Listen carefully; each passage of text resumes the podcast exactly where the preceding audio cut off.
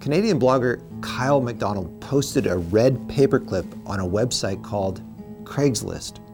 He wanted to see if he could get something bigger and better. Two girls offered him a pen shaped like a fish, which he gladly took because it was both bigger and better than his red paperclip. Next, someone offered him a doorknob for the fish pen. Then he received a camping stove for the doorknob.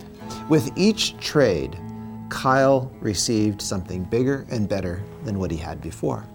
Some items he received and traded were a snowmobile, a trip for two to the Rockies, a moving truck, and one year's free rent in Phoenix, Arizona. Finally, after fourteen online trades over the course of a year, he ended up with, get this, a two-story farmhouse in Kipling, Saskatchewan, which he turned into a successful little restaurant called the Red Paperclip Cottage Cafe.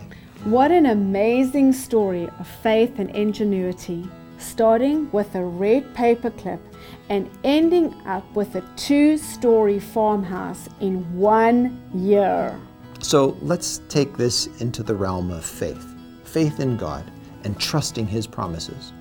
What would you attempt for God if you knew that you could not fail? Take this message from Hebrews six verse nine as a message to you today.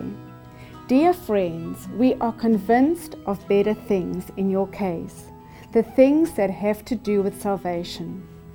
God wants your Christian experience to grow bigger and better every day. So our challenge for you today is for you to pray to God to grow your faith bigger and better every day. Thank you for listening today. If you would like to watch a video of this podcast, please visit I I W dot C A, or you can go to our I I W Canada YouTube channel and click on the Videos tab.